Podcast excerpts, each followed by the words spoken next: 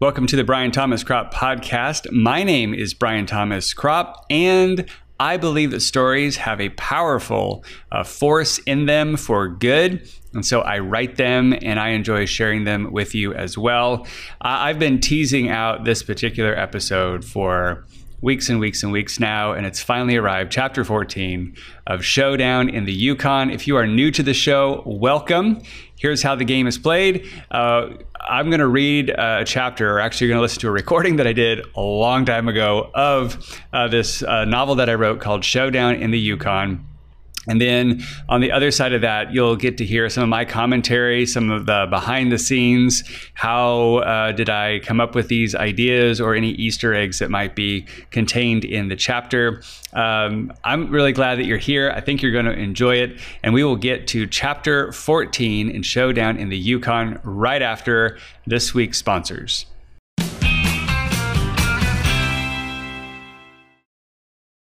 Chapter 14 on and on Monterey walked, feeling his way forward, his fingers and feet working the walls and ground like antennae, looking for any large barrier or sudden pit. There was no way for him to know his progress. As far as he knew, he was walking in a blind circle, or worse, headed directly toward wherever the pirates were hiding out.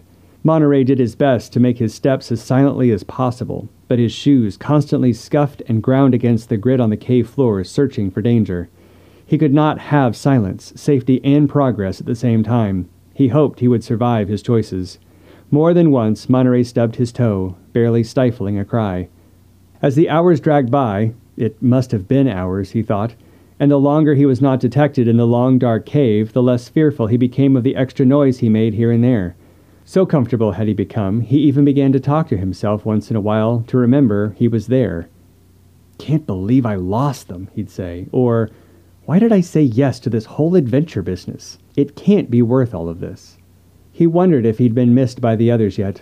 He wondered if the pirates captured them, and now his friends awaited a painful pirate trial.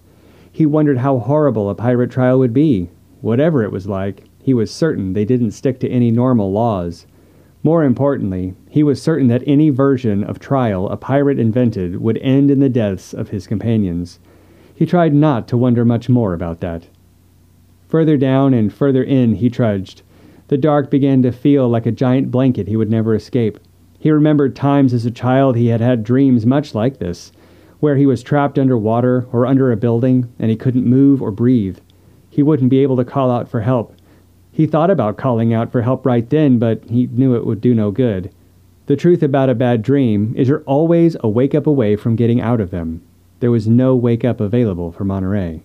He did not know if he would ever get out of this mountain's trap. Fear and anxiety boiled up from within Monterey. Eventually, he broke down. He could not bear it any more. The dark, the silence, the hopelessness. He cried out with all his voice, not caring about being heard. Even if the pirates found him, he figured at least he would be somewhere knowable. After the moment of despair passed and nothing had changed, Monterey got up, let out a long breath, and continued his way into the dark. A few steps further, he heard the faint lapping of water. Was there a sizable underground pond? Maybe a lake? His mind sprung at the realization. If there was a pool of water, there was a source of water. If there was a source of water, there might be a way out of there. All he had to do was find it without drowning. Monterey had never been comfortable in the water. Even his last water experience ended in disaster. But that did not matter to him at that moment. He had to find the source but was not at all sure how to see it in the dark. Monterey pressed forward, wanting to find out the answer. He ventured closer to the sounds of water, picking up his pace. Hope is rejuvenating. Something about it draws you in like an iron filing to a magnet. That was the feeling Monterey had, like he was drawn forward. He hoped there would be an end to this time in the darkness. Even if it turned out to be a useless hope, at least it was something his heart could grasp. After a rise here and a twist there, Monterey felt the texture of the ground beneath him change. A few steps more, and he felt the sound around him change too. The land was much softer, sandier. The sound was more open, as if the walls of the cave were now yards and yards away from him. He heard the water quite close to him, and the sound of the small lapping waves bounced off the. Then he saw it. It was just a thought at first, the ghost of a thought. Monterey saw the faint texture of rocks. He saw how far away everything was. He saw the tops of the ripples in the water. There must be light somewhere, he realized. Monterey frantically searched for it. Then he spied it. Way off in the distance, directly in front of him, was a small pinhole of light. He was not sure what sort of light it was because it looked more flame colored than sun colored, or even moon colored. He had lost all bearing on time by now and was not sure which light should be shining outside. If the light was a flame, there must be a person. If there was a person, he or she might be able to guide him out. Monterey was just about to call out to the light, but a thought stopped him. What if it was a trap set by the pirates? He took one more step closer and squinted hard into the darkness to see if he could make out anything specific. His foot rolled over a curious rock. Curious because it was neither sandy like the ground, nor was it irregular like the rocky path. It was as smooth and round under his foot as an egg, though not as large or as fragile. His curiosity piqued, he got down on his knees and felt for it in the sand. Placing his palms flat on the sand, he moved them in slow arcs till he found it. Monterey rolled the rock between his hands. It was perfectly round and smooth as glass. Given its size, he tried to guess what it might be. It seemed just a little larger than a glass marble. He held it up to the distant light to see if he could make out any details. The stone was a milky white color, Monterey guessed, with some iridescent sheen reminding him of the fool's gold the crooked and the naive brought in from time to time back home. Whatever the stone was, it did not belong in that cave. Monterey stood up and placed it in his pocket till he could get a proper look at it in the sunlight. First, he had to get back to the sunlight. He walked to the water's edge and sat down to contemplate his next move. Not wanting to get in the water unless he had to, he took off his shoes and gave his tired feet a good cooling off. He could not swim, did not know how to float, and did not know what creatures he might meet in the water. He did, however, love to soak his feet in the refreshing water of a creek or river. Something about the freshness and the clean feeling seemed to take away the dustiness of regular life. Monterey sat there enjoying the soak when something new caught his eye. It was nothing much, just a tiny reflection of that pinlight along the surface of the water. It looked like a growing wedge of ripples headed his way. The wedge approached quick enough that Monterey grew uneasy. He quickly gathered his shoes, stood up, and backed away a few yards from the water's edge. He certainly didn't want to get his toes nipped off, nor be dragged in by some monster's tentacles. A creature finally did emerge from the water, but it was nothing like the kind Monterey had anticipated. It was not fishy in the slightest. No, the creature looked much more like a man than anything else he could describe. What on earth would a man be doing swimming in this underground lake or pond? Monterey had no idea.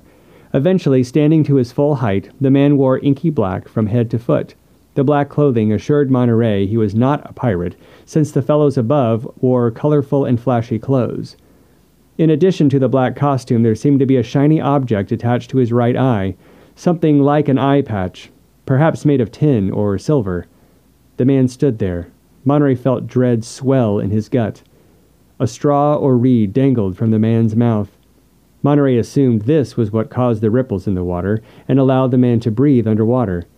The man removed the straw or reed and addressed Monterey. To what do I owe the pleasure of your visit, and what are you doing poking around my house?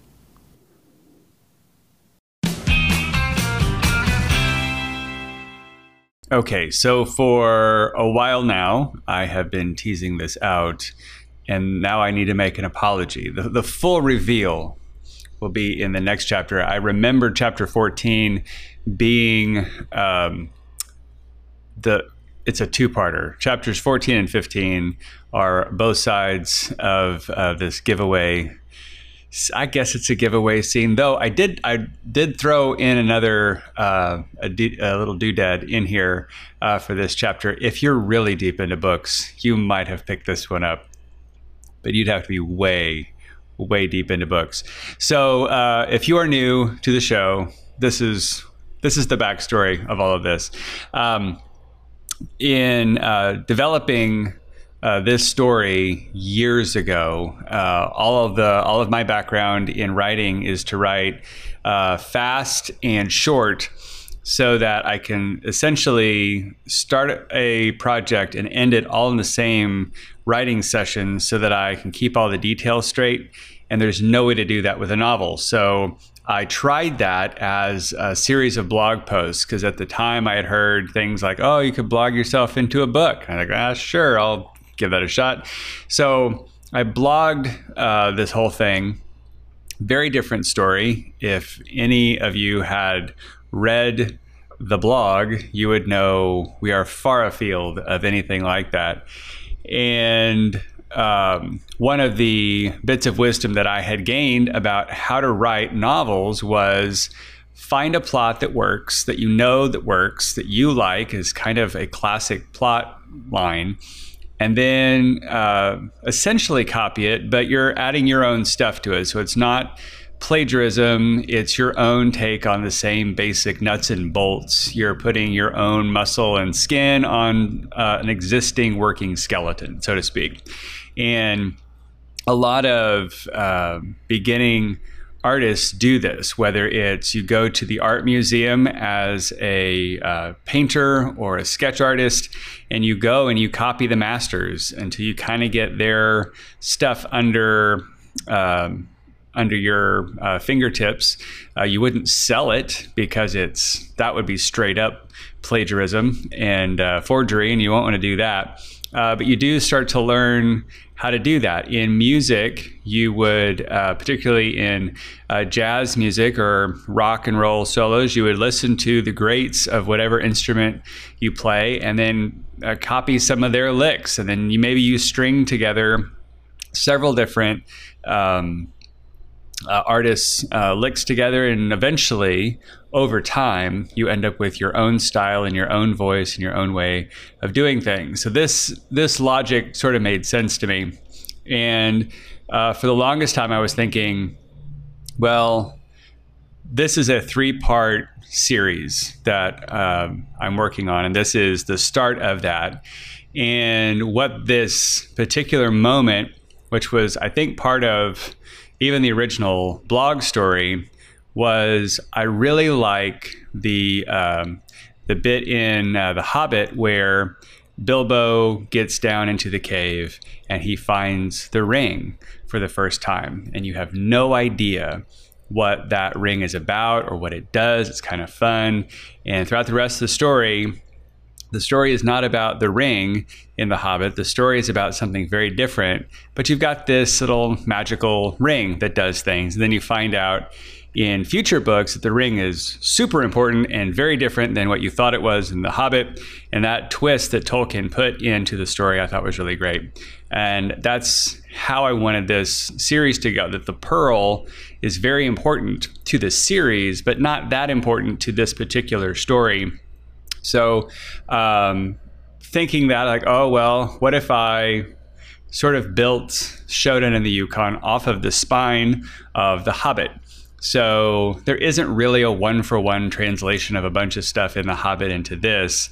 But if you go back to episode one and start rereading um, Showdown in Yukon, thinking, is this like The Hobbit? You might be able to start to see some things and similarities. Certainly from this point forward, uh, you would be able uh, to figure that out. Um, so that's the big reveal um, that this story is sort of built on The Hobbit, which will destroy the rest of this book, I'm sure, for you, which I apologize for.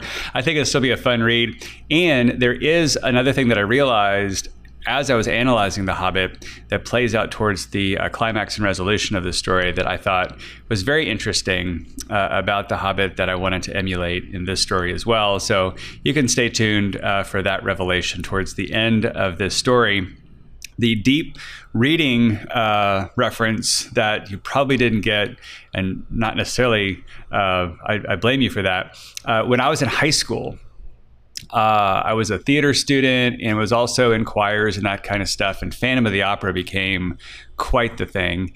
And uh, not only did I enjoy listening to the soundtrack and imagining the show in my head, um, but then I actually became a fan of the story of Phantom of the Opera and uh, got a copy from uh, some library in town and, and read uh, Gaston Leroux's uh, story of Phantom of the Opera fascinating book. I really recommend it. It's it's great. It has everything in it. It's got romance. It's got a good uh, heist story in there. There's obviously the scary stuff. Um, it's really really great. Anyway, uh, there's a bit where the Phantom lives in a lake underneath the opera house, the Paris Opera House. And one of the ways that um, he protects his house is by swimming in the lake. Like people can come down to the lake, and um, if they get too close to his house, he'll come in to the lake and just use uh, a reed or a straw to breathe underwater, but then he'll sing and like a siren lure them into the waters and all that kind of thing. So uh, I was using uh, that to I- introduce uh, this guy uh, in inky black with some kind of eye patch into the story. So that was that's way that's that's that's a deep cut right there. But anyway. Uh, that's uh, what's going on in this chapter. Obviously, if you're a fan of The Hobbit and uh, Tolkien's Middle Earth stuff, the next uh, chapter will make all kinds of sense to you. If you haven't ever read The Hobbit, why? Why have you never read The Hobbit? It's great. Um, but you'll also enjoy uh, the next chapter as well. And I encourage you to come back next week as we look at chapter 15 of Showdown in the Yukon. If you would like to get your own copy of the book, swing over to Amazon.com and you can grab a copy. Uh, if you have read a copy of that, leave me a review over there. That helps Amazon get it into the hands of other people who might be interested in that kind of story. Uh, if you would also want to swing over to wherever you're listening to this, whatever platform that is, and leave a review and a rating for this show, that would also be greatly appreciated. And last, if you haven't signed up for my reader group, uh, you should. Uh, I, you get a, a starter library that includes uh, several short stories, part of this book, um, but also the entirety of book one of my four uh, part series called uh, called Casey Jackson and Southacre. Uh, so you can get all of book one for that uh, simply by signing up for uh, my reader group. I think that's it. So without further ado, I hope you have a great week, and I will see you back here next time.